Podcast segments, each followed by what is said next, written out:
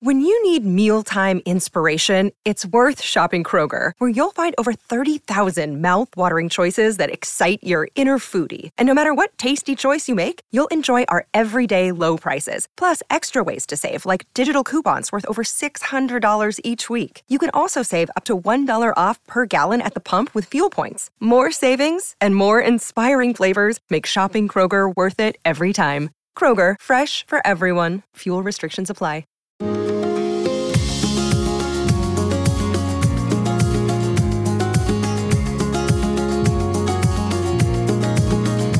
This is the Thoughts from a Page podcast, which is a member of the Evergreen Podcasts Network.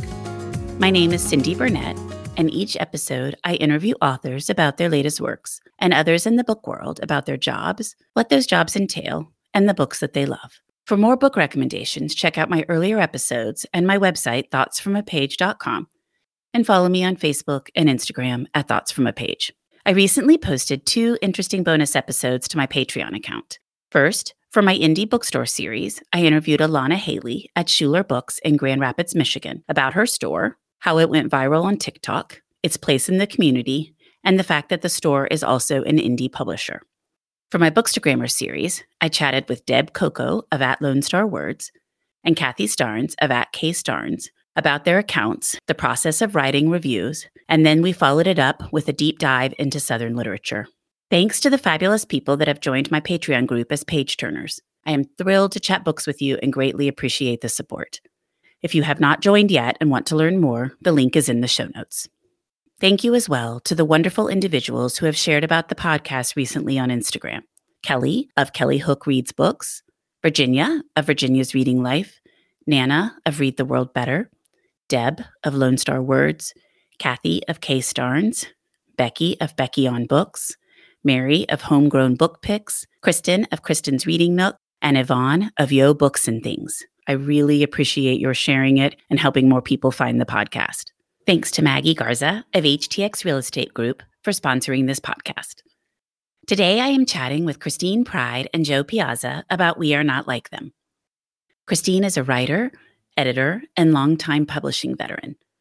As an editor, Christine has published a range of books with a special emphasis on inspirational stories and memoirs. As a freelance editorial consultant, she does select editing and proposal content development, as well as teaching and coaching, and pens a regular column, Race Matters, for Cup of Jo. She lives in New York City. Jo is an award winning journalist, editor, and podcast host. She is also the author of Charlotte Walsh Likes to Win, How to Be Married, The Knockoff, Fitness Junkie, and If Nuns Ruled the World. She lives in Philadelphia with her husband and two small children. I really love chatting with them, and I hope you enjoy our conversation. Welcome, Christine and Jo. How are you guys today? Oh, we're good. We're good. We're so excited to be here. We're really happy to be here. Thanks for having us. I'm so glad that you're both here, and I can't wait to talk about your book. It is just such a beautiful, heartbreaking book, but I very, very much enjoyed it. It's actually my one of my October picks for a magazine column that I do here in Houston called Buzz Reads. I just thought it was outstanding and I hope everyone will read it. From your lips. well, why don't we start out with one of you telling me a little bit about the book for those that haven't read it? Yeah, definitely. So, Christine and I, we share a brain at this point. Three years of writing a book together will do that to you. So, we tend to trade off with, uh, you give the elevator pitch of the book and give the meet cute story of how you guys started writing a book together.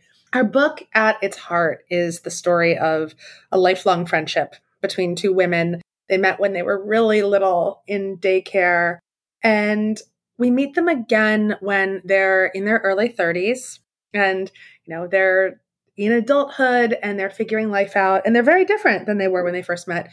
The two women are white and black. Jen is a white woman and riley is a black woman and jen is married to a philadelphia police officer the book opens when Jen's husband, Kevin, shoots an unarmed black teenager. And Riley is the newscaster who has to cover the story. And this tragedy weaves through the book, and we see how these two women and how their friendship get through it. And for the first time in their lives and in their friendship, they're truly challenged by what race means in their friendship, in this interracial friendship it was so interesting for us because while we were writing I learned the statistic that 75% of white people don't have a friend of another race. And so we we were really excited to get an interracial friendship, a lifelong interracial friendship down on the page. I saw that statistic in the book and I was so curious about it. And I thought that's a shame. And maybe that partly explains some of the trouble that we have had for so long and are currently having. I think so. And that's, you know, that's part of the reason that we wanted to write the story and that we wanted to come together as a black woman and a white woman to tell the story. It's so funny that when we do podcast and audio like this, we have to sort of specify our races. we wanted to bring our particular and unique perspectives to the table. I mean, obviously, we've had different life experiences as a Black woman and a white woman. And that's really what informs the story. But to your point about, you know, sort of more people having these conversations, these are conversations that we had to have as well. On one hand, the statistics seems a little bit shocking, but on the other hand, when you uh, look around at restaurants and bars and churches and schools, right, you see a pretty strict social segregation, which means that the friendship that we're portraying on the page, and even Jo and I's friendship in real life, is on the rarer side. And so, in that respect, our characters are a little bit of a proxy for the kind of conversations that one would have, and we hope one would want to have if they had a friend a close friend of another race. And so you can see those kind of conversations play out. And hopefully that's also inspiration for wanting to seek out those kind of conversations yourself in real life. What was it like writing this book together? As I was reading it, and I had read a reading group guide, an interview that you guys had done where it was challenging at times, which of course I would expect it to be. But I was so curious like, was it really hard at times to kind of flesh out portions of it? Were there, I mean, where were the problems? Like, where did you truly have your hiccups, if that makes sense? Oh my gosh, how long do we have? Um, However long you'd like. you know, we actually really enjoy being as honest as possible about what the process of writing this book together was like. One, because I think it's interesting. People are curious about how two people write a book together. But two, I think it also shows how hard friendship can be and how hard talking about race can be and show that you know if we were willing to go to uncomfortable places to get all of this down on the page to tell this story that means so much to us then we think it's possible for other people for readers who might be reading this book who were nervous about going to those uncomfortable places themselves. So there's technical challenges when you write with another person we had to figure out how to collaborate on the page. And we did that through Google Docs. And a lot of people have assumed that because I'm the white author, I wrote our white character, Jen, and Christine wrote our black character, Riley. And it's actually not the case. We really did, each of us put about the same amount of work into each character. And that was important to us because we wanted the characters' voices to be distinct.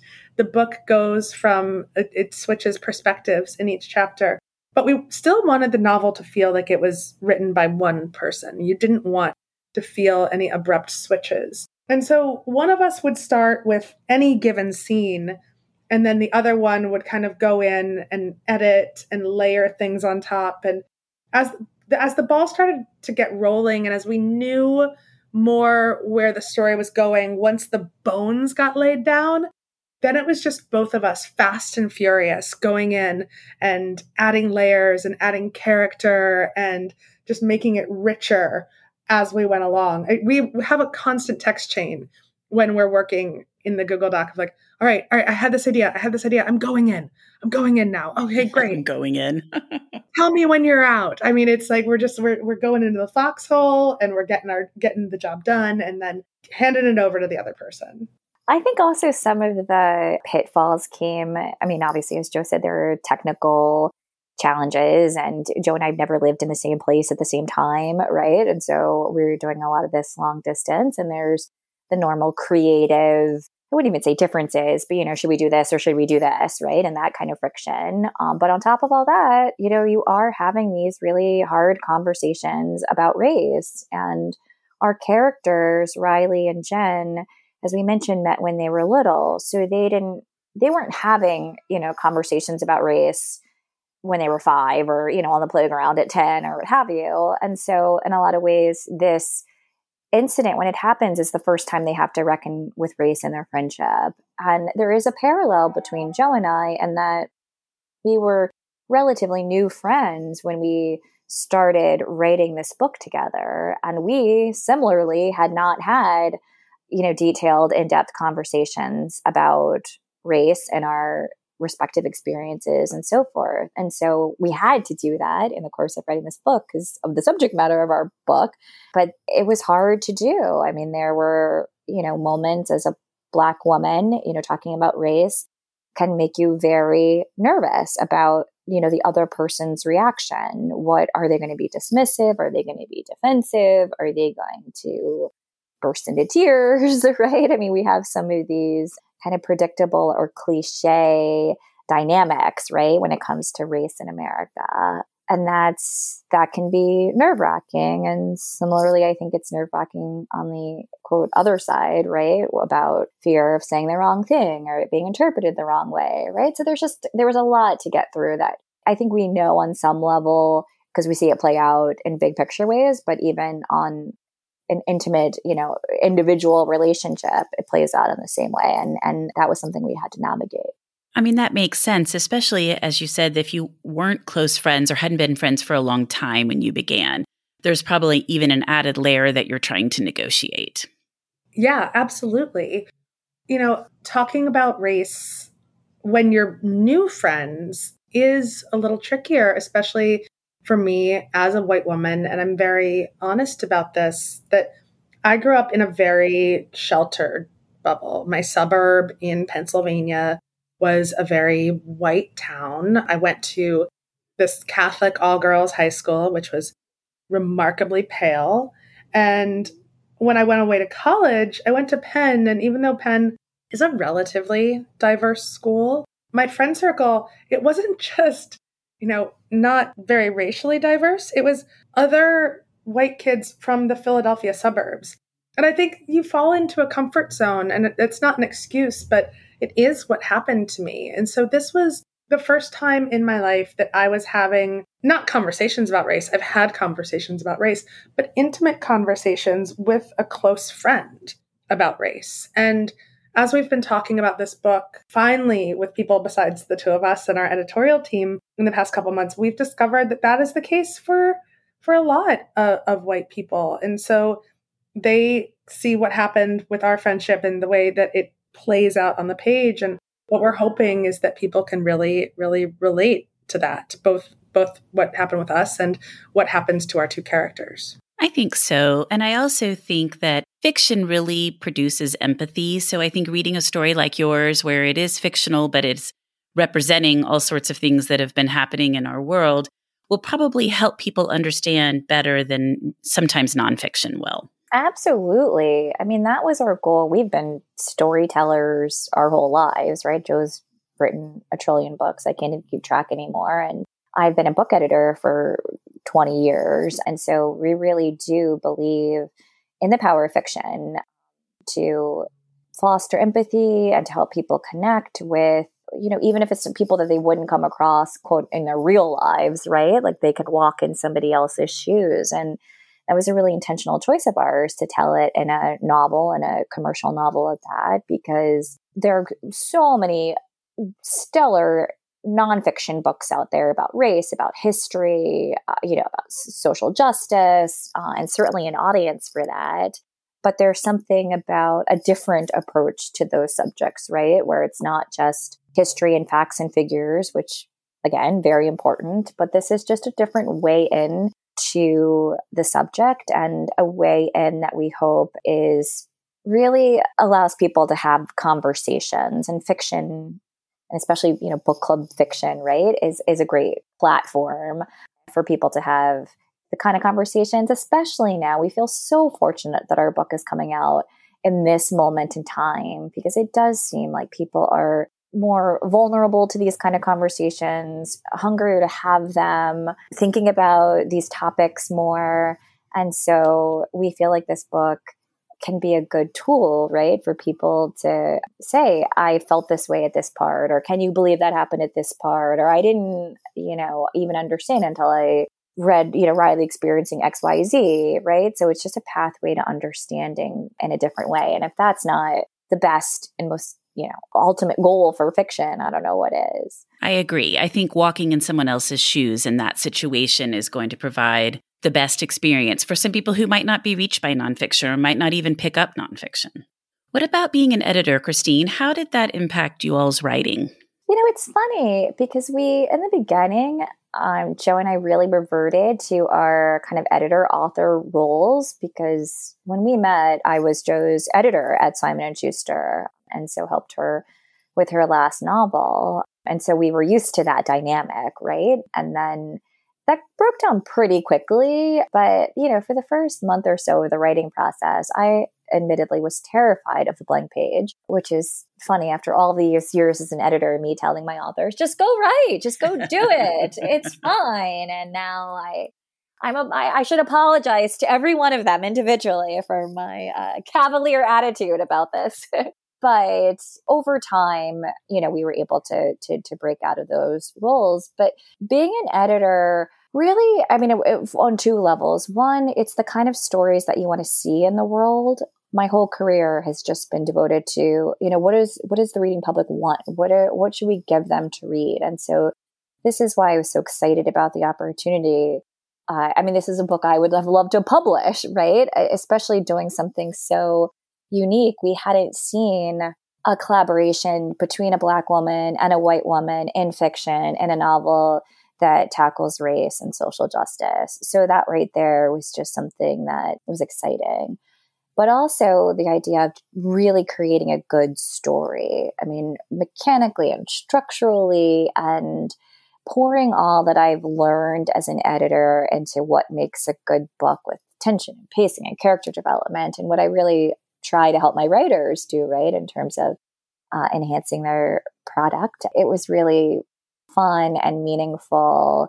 Uh, and I think helped me grow as an editor too, to kind of do it myself, to be on the other side of things. And then also to be edited, which was really uh, interesting. and we had a great editor in the UK and a great editor in the US. And, you know, it's sort of a little bit like the doctor becoming a patient, but it was really fun. That does have to be kind of funny to be on the flip side and be edited and be like, hmm. well, it is interesting because every editor has such a different process, right? But you often don't see other editors' work because it's so personal between the editor and the writer. There's no way to, you know, I'm not reading other editors' editorial letters or what they're putting on the page, right? And so it's interesting then and eye opening, right, to see how other people's process works. And I found it very fascinating. And we really benefited from some great feedback and suggestions. And as an editor, I just so respect the editorial relationship and, and what that adds to a book. And so we were very fortunate that we had great editorial feedback because it's really invaluable. Well, this is a question that I have thought about several times as I've spoken to authors, but have never asked. And it may be silly, but here goes. When you have an editor in the US and you have an editor in the UK, and they're both giving you advice and comments and things they want seen, do you come up with one product and then words are just changed kind of based on local dialects, or do the books look different in the US and the UK? The books, the content of the book is the same for both uh, the UK and the US. I think there may be other books that it might change for. We were very, very lucky that we had two wonderful editors for the US and for the UK. And I think that they, they because they also got along really well. Our whole team that's publishing this book has just worked so well in tandem to create two very unique products too, because the UK cover and the UK package is very different. Right but all I mean, it, it, has it has a gold spray ombre on it for Waterstones. It's it's beautiful in the UK, but that the US cover is like a work a gorgeous work of art. But yeah, the content is is the same for both, and there are some things because this is a very it's a book set in Philadelphia, right? You just don't get more American than a book set in Philadelphia. So there are some things that might not be recognizable to a UK audience, but one of the things we've learned doing interviews there and here is that the issues of, of racism are affecting both of our countries and sometimes in different ways. But the UK audience seems just as hungry for this and hungry for these conversations as our US audience. Oh, absolutely. And it definitely seems like while the race issue is probably the worst here, it is a problem a variety of places for sure. What about though? I guess my question is are they working together, the two editors? Do they kind of work together in tandem with you all? They're not producing kind of separate things, I guess is what I was trying to ask. Maybe I'm not asking that very well. No, no, it totally makes sense. So when you're going through the editorial process with the book, most times the US editor and the UK editor will combine feedback. It's one editorial letter. Sometimes it's a call where everybody gets on the phone at the same time, or at least if it's on the rare occasions where it's two editorial letters, they're at least delivered at the same time. And then everybody talks through kind of what the changes are going to be uh, so that we're working in lockstep along the way. Because the last thing you want to do is send two different editorial letters with kind of two different, like change the ending to this. And then the other letter says right. change the ending to this. So there is a certain amount of uh, collaboration in terms of what the, the overall feedback is going to be. And then there's one addition. I'd always wondered because I was like, well, I know people talk about getting these different letters, but you can't be drafting two totally different books. So they must be working together at some point. So thank you. So you mentioned book clubs, and I know you all have very exciting news about Good Morning America and being selected for their October selection. Would you like to talk a little bit about that, Jo? Yeah, it, it is just, it's an absolute dream come true. Christine and I were actually together when we found out, or very shortly after we found out about Good Morning America. I was on my way to visit Christine in New York from Philly, and our entire editorial staff was trying to get in touch with me, but I was in the subway. And Christine was already in her apartment, but I couldn't get up into her apartment because her doorman wouldn't let me up. And I'm just like, I'm sitting there and no information is getting through to me. And I get into her apartment. She's like, "Oh my god, we're the Good Morning America book club back!" And you know, then we both jumped up and down and we cried and we called our editor and then and then we took our agents out together for drinks and we bought them champagne and uh, it's just it's magical. I, I I've been a journalist for 20 years. I know how hard it is to reach people with a story these days, especially when attention is just so fragmented because of social media and because you know, so much of the news is so disturbing that just to have you know, someone help us elevate this story and get this book into more people's hands means so so much to us. Well, the Good Morning America book club pick is always my favorite. So I was thrilled to pieces when I saw you guys had been selected. And I just think they do such a wonderful job with their selections the interview and highlighting the book and just all of it. So, congratulations. That is very, very exciting. Oh, thank you so much. We really are so, so thrilled. Well, what about title and cover? That's something that I'm always so fascinated with how a title gets chosen, how a cover comes about. The US cover is stunning, and it sounds like I need to look up the UK cover, and I will. But can you talk a little bit about both of those? This was a rare occasion where we had the title from the beginning, and that almost never ever happens. And when I say from the beginning, we had this title, I think, before we even wrote a word, or maybe we had the rough sketches of an outline, but it just sort of came to me one day. And I think that's because I've spent a career, you know, just brainstorming titles, and we have all of these title meetings, and people often underestimate how hard it is to come up with a great book title. So it just, it just felt like a gift that one, we had it so early, and two, it never changed throughout the process. Um, it was just, this is going to be the title.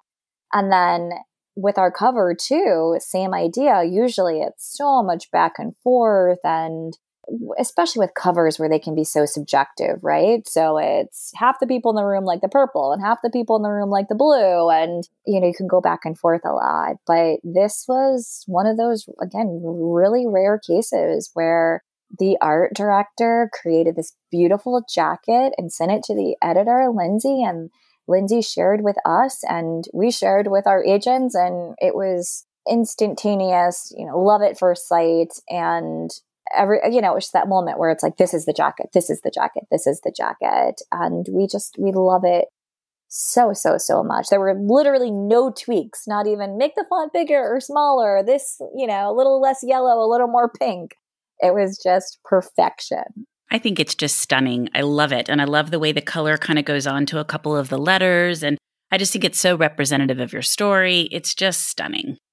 Well, one thing I just wanted to add too about the the title is we love a title that works with on on multiple levels, right? And so with We Are Not Like Them, we really liked it because it hit on the themes of the story. So we are not like them in terms of capturing our polarized society, right? Everyone's thinking, "Oh no, I, we're not like them. They're like that." You know, we're not like them on so many different sides, and so it really kind of calls out the the tribalism that we have. But also on another level, a more positive level, it really speaks to Riley and Jen's relationship and that they really feel like they have something special that, you know, being friends since they were little girls and having this long term friendship with all its shared history and inside jokes and care and concern and and so you know it's a little bit like we are not like that like our friendship is special you know we have something really different here uh, and so we just liked it because it worked on multiple levels. I always like titles like that, that when you're done with the book, you look back and you think, okay, that really does address several things in the book. Exactly. Me too. Were you plotters or pantsers? So, did you really outline the story before you sat down to write it, or did it take a different direction? Were there a lot of changes as you wrote? How did that work for the two of you? So, I've done both in when I've been writing books. I've sat down and just written, just gone, right? Just let go where the story takes you. And I've outlined I will say that when you're writing a book with another person, you you've got to outline. You just you have to because you both have to be on the same page about the direction that you're going in. So we had a very we had a hefty outline going into this book and I will also say I'm a person I don't get writer's block. I was a tabloid newspaper journalist for so long and in my early career and if you don't write, it's like publish or perish, right? Like you're you're fired. You're literally fired the next day if you don't publish your article by five o'clock. Back when we published print newspapers, but the outline doesn't allow you to have the writer's block, right? Because when you know where you're going, you can at least start to get those words down on the page. So I appreciate outlining so much more than I ever did. And I don't know if I'll ever go back. We'll see. Also, our story was really intricately plotted because we were going back and forth between two characters in alternating chapters. And so we had to make sure that the twists and turns or certain plot developments were happening in specific point of views, if that makes sense. And so we had to be plan that out. That couldn't be haphazard, right? We just we had to figure out a lot of things before we dove in to the actual writing. And you stuck with the outline. I mean, as you wrote, there wasn't something that you thought, oh, uh, we should go this direction, or oh, maybe that doesn't work at, as well now that we're writing. I'm trying to think. I think our our outline, the major beats of the story, stayed consistent throughout. We did have some scene additions, scene changes, right? Like within the chapters themselves, some characters who might have been introduced earlier or later I don't know if you can think of anything specific, Jo. I can't think of anything that fundamentally changed from what we originally had conceived of the story and to the end. Um, no, but no, nothing fundamentally changed in terms of, you know, what was going to happen in terms of plot. But I do, as we're like traipsing back down memory lane, I like to remember with this book, how hard this first chapter oh was. god we've changed it so many times and we joke about some of the aspects of the original riley's gem bag. Um we just it took us a long time to nail it but i think you know we wrote we finally like got the first chapter right i think after we'd finished the entire rest of the book right? Yes. Also fun behind the scenes fact Riley used to have four brothers and and now she does not. So those are the things I'm just curious, you know, as you start out you think, okay, we're going in this direction and then as you work through it you're like, I'm jettisoning the brothers. Right. Too many brothers. There were two, I can't even remember we couldn't even keep track of all their names. There were too many brothers. So they had to go. well, certainly the opening chapter is so sad, but just so gripping. And you just like have to keep turning the pages after you read that prologue. Yeah, the prologue came to us early on, and it was really an, an important opening for the story. I, it's interesting because the bulk of the book is, of course, about the friendship between Riley and Jen and how it's upended and how they, you know, have to face that reckoning. But the beginning of the story is about Justin, our victim. And as we said, this book is to some degree ripped from the headlines, ripped from horrible headlines. And part of our goal was to humanize those headlines. It's really easy just to let them all pass in a blur and, oh, who was that? And who was shot there? And, you know, you just become, some people at least, you know, desensitized to what's happening in the world, or people seem anonymous in a way. And so with Justin, we wanted to, he's a character that comes fully alive. You know, even in his short time on the page at the beginning, we hope that people see that he's a real dimensional person, or at least a fictionally dimensional person, and that that has consequences and stakes and that you can feel them more when you have a sense of attachment to the character. It's, you know, like the empathy we've been talking about. We hope readers will instantly empathize with Justin and then, of course, his family as the novel goes on. And kind of imagining what happened to him and just, you know, being there for that. I just felt it was very, very well done. Thank you. And you guys are writing another book together, is that right? We are.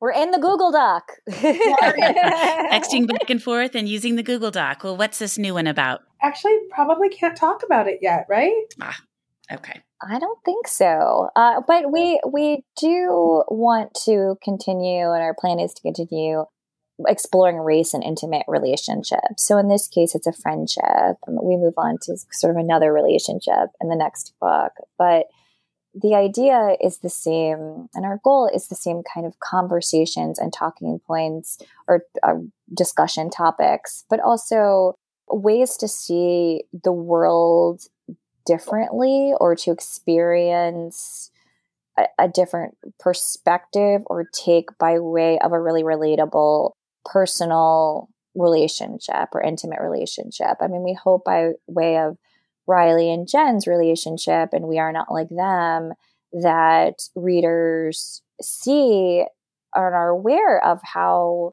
race plays out, you know, in, in, in ways they might not otherwise be aware of. In this case, you know, a friendship, but also through Riley's experiences on the page and through Jen's experiences. And so we'd like to keep that same milieu uh, uh, for the for the next book. And I guess you're just using the Google Doc and the text string. Are you doing anything differently as you start out this time? That's a really good question. I don't think so. We haven't, we did a ton of interviews for We Are Not Like Them to make sure that we were getting the story right uh, with police officers, police officer spouses. We talked to a great police therapist.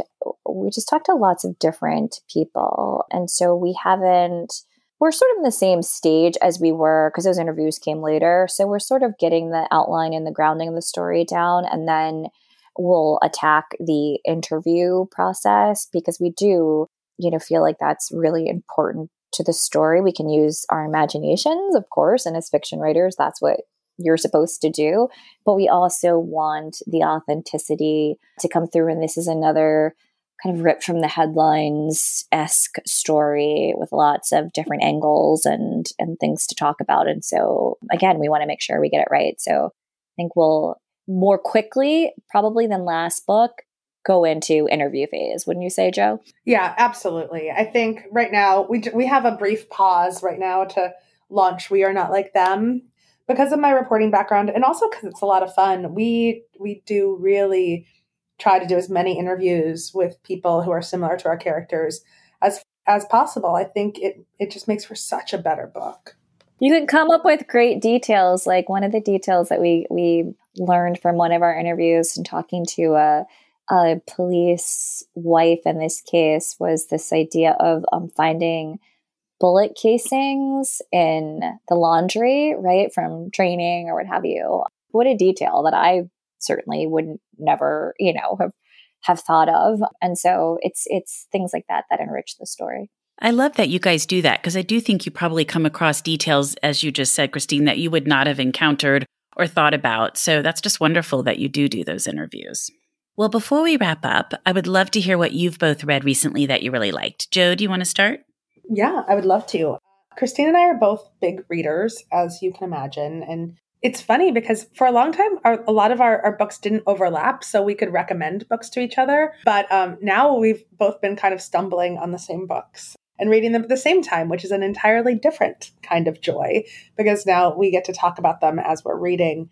And we both recently loved the book Great Circle uh, by Maggie Shipstead.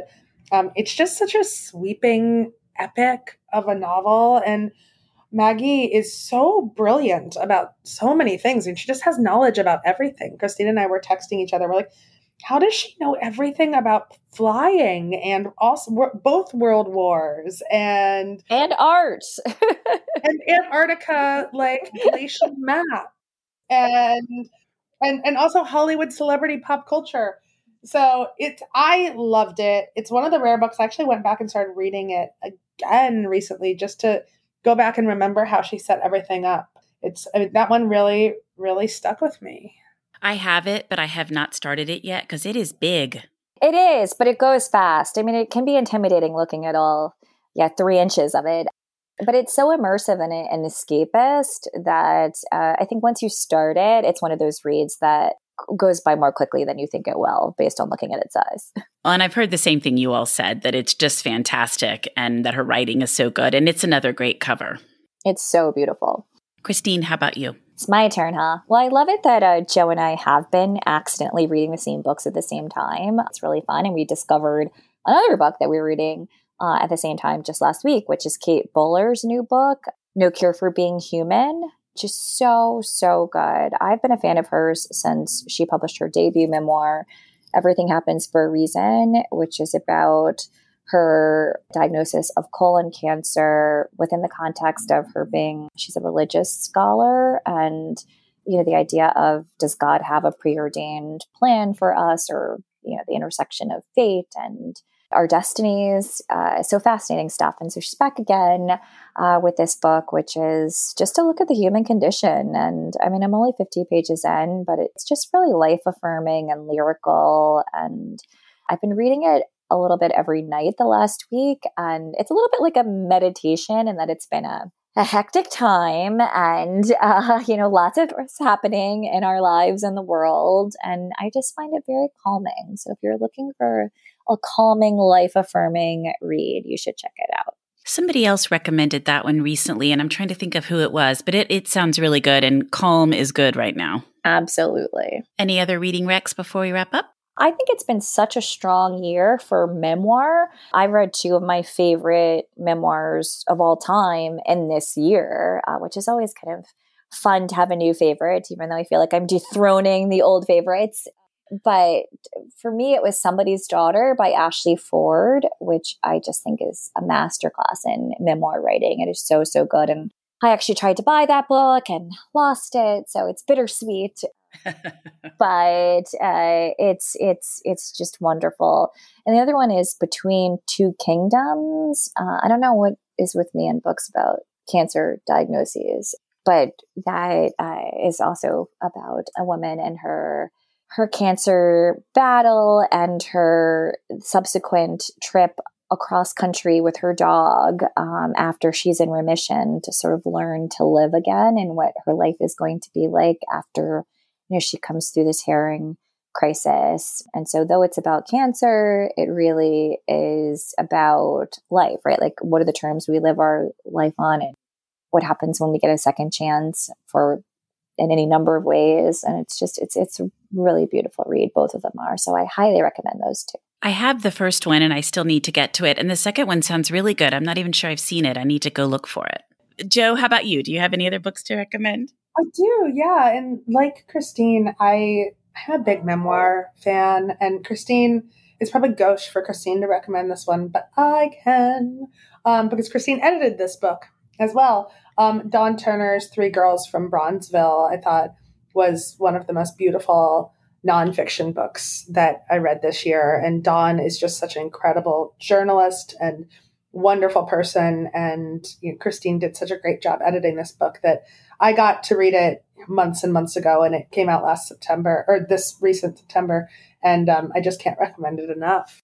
I've heard great things about that, and I didn't even know Christine had edited it. Yes, that's one of mine. And I mean, I know I'm partial, but it really is such a stunning, stunning story. And I love a book that's you know 10 years in the making and a book that's so deeply personal. I mean, this is a memoir about her life and the life of her best friend from growing up and her younger sister and the twists and turns their different journeys take. But it's it's a deeply personal story amidst a very topical story about race and gender and who gets opportunities and who doesn't and um, you know how much of our life is fate versus the decisions that we make. And it, it really it, it packs a lot in one package which is what i love in a memoir. Lots and lots of layers. I agree. Well you've convinced me. I'm going to go get that one. Ah, i hope you love it. I'm sure i will well, Jo and Christine, thank you so much for joining me in the Thoughts from a Page podcast today. It was just delightful to speak with both of you.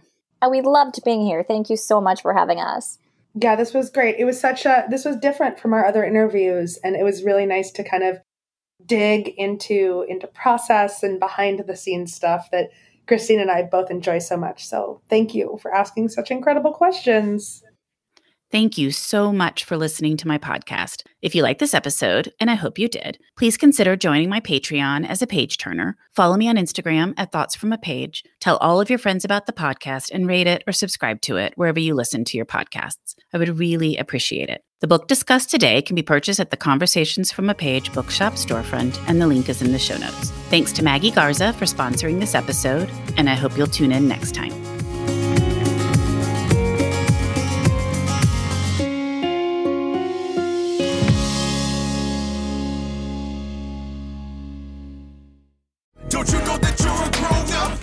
I'm a grown up. Me too. Yep, me too. But you know, these days being a grown up can really suck. Luckily, we're grown ups who grew up in the coolest generation. We had video arcades. And also some of the best TV and movies ever made. We lived the origin of awesome consumer electronics. The list goes on and on. Yep, Generation X. Exactly. And we're Gen X grown up. Every week, the Gen X Grown Up podcast explores media, tech, toys, games, and more from both yesterday and today. Through the eyes of Generation Xers who absolutely love that stuff. You can find us on iTunes or wherever you get your podcasts. Or find us on our website, genxgrownup.com. All right, you think that was good enough? I, I hope so, man. I'm tired. Who listens to a promo on a podcast and then goes and listens to a different podcast? right. I, I, I've never done it. no. right.